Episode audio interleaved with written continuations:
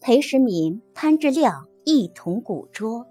一九三八年，名艺人裴时民和潘志亮合作了一把紫砂壶，其形平圆壶。此壶壶盖似平非平，壶身圆形微凹，流把适切有力，形制复古，胎质细致，入手沉重，风格古拙。底前石民式方章，盖印实民小章。壶身正面由潘之亮撰写并镌刻的篆书诗句：“平原何度其形似，归至居然复古能。推意南通翁卓言，印壶一例可同论。”壶身另一面刻楷书题记。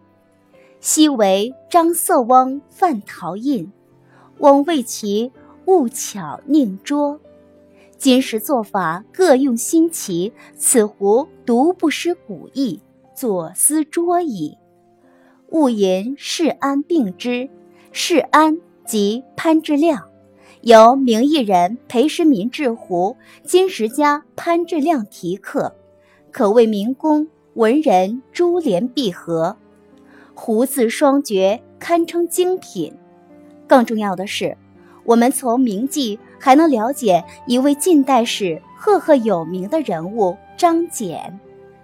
题记中的张色翁以及诗中的南通翁均指清代状元张謇。张謇生卒一八五三至一九二六，近代立宪派，资本家，字季直。江苏南通人，光绪状元。一八九五年开始创办大生纱厂等多家实业，还举办了一些教育文化事业，把实业教育称为富强之大本。但在政治上则主张立宪，著有《张继子九录》《张謇成稿》《张謇日记》《色翁自定年谱》。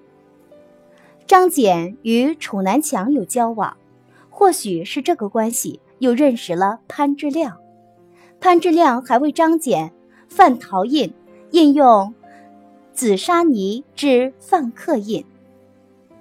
且张謇在制印方面的艺术观点是务巧宁拙，这一观点得到潘志亮的认同。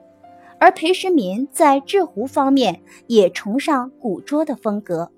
正因为大家艺术观点相同，所以才有潘之亮牵线，由裴时民为楚南强先生的共春树影壶配盖，为圣思陶杯配托之举，并与裴时民合作制壶，壶字双绝，堪称紫砂艺苑的一段佳话。